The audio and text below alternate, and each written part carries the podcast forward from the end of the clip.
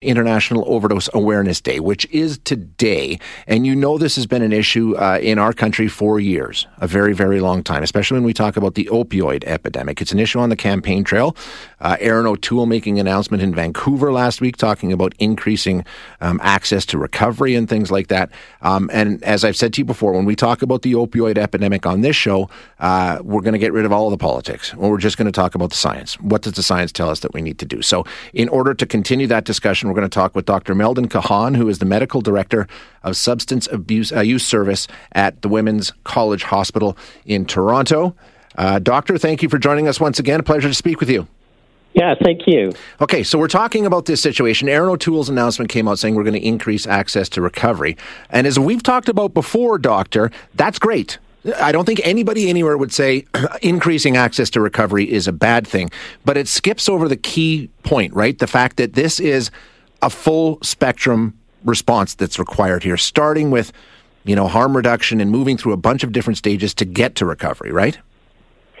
Absolutely. Uh, I read his announcement. I, I support everything in the announcement. I was very disappointed, though, that it did not mention uh, opiate agonist treatment with methadone or Suboxone. This is the absolute pillar. This is a central element of any effective public health response to the opiate crisis.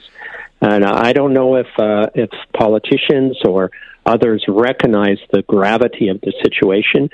Things are getting worse. They're getting worse every day. They're getting worse in terms of overdose deaths. And these are young people that are dying. And they're not just hardened, you know, addicts. They're also young people who just are experimenting, who are, you know, offered uh, pills or fentanyl in, at a gym or something. Mm-hmm. This is really, really bad. It's out of control. It's in Ontario. Deaths have increased uh, by 50% from from one year to the next, and this crisis is is uh, largely. Uh, preventable or treatable, and yet we're not doing this, taking the steps that we need to to uh, mitigate it, and it's a tremendous tragedy. It is, and it's a failure of government at every level. I think um, to not recognize that, okay, we have proven evidence based treatment that exists and we know works and saves lives, um, but they seem to go with a patchwork approach. And I'm talking about all the parties. You know, uh, Jagmeet Singh is talking about decriminalization.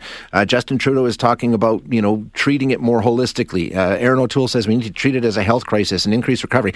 But nobody has come out and said, this is the full spectrum that the scientists say, and this is what our, our way out of this is, right? Has anybody come forward with that? No, it, it's amazing. They just talk about these sort of quick fixes that they think are going to help, like you know, pandemic supply decriminalization. That's not going to do it in itself, and it, in some ways, if you make drugs freely available to everyone uh, without a prescription, which is what pandemic supply is all about, uh, then that will make everything worse. It will expand the illicit drug market, it will expand overdose deaths, and expand harms. So people have to stop with the fads, and they have to go with what the evidence says and come up with a, a systematic, uh, evidence based uh, approach to mitigating this. And what is that? Let's go through it again. What is the evidence based approach that we know the medical science shows us will work? What is the system that we should have in place in this country? Well, there's overwhelming evidence that opiate agonist treatment works. So, what opiate agonist treatment, uh, let's say a medication like methadone or buprenorphine, that's Suboxone, mm-hmm. what it does, uh, patients take it daily under the supervision of a pharmacist. It relieves withdrawal symptoms and cravings, so they use a lot less. And uh, if they do use, they're less likely to die of an overdose because methadone and Suboxone have built up uh, tolerance to the uh, effects of fentanyl that stops them from breathing. So they continue to breathe even if they take fentanyl. So uh, this, along with other harm uh, uh reduction measures like take-home naloxone, is absolutely critical. But uh, uh, patients aren't getting uh, opiate agonist treatment when they need it, which is in emergency departments and hospitals and shelters and prisons. Uh, when they do get it, it's often uh, inadequate because it's uh, small fee for service clinics that don't offer comprehensive care. And it's very short term in most cases, right? Yeah, well, patients have a very high dropout rate uh, from it, partly because our protocols need to be upgraded to deal with the potency of fentanyl. We need more aggressive po- uh, protocols for prescribing methadone. There's a lot of factors, but the number one factor is that the healthcare system has not taken on uh, opiate agonist treatment in in a way so that every patient who's in hospital or emergency department is offered it and given it on site.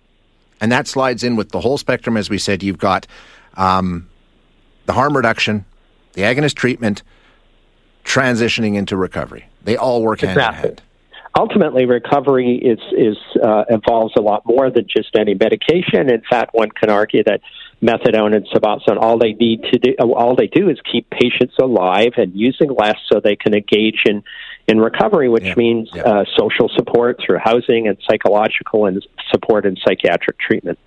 Dr. Kahan, I always appreciate the opportunity to speak with you and to get this information out to the audience. Thank you for joining us this morning. Okay, thank you. Bye. Thanks very much. That is Dr. Meldon Kahan, who is a medical director of substance use service at the Women's College Hospital in Toronto.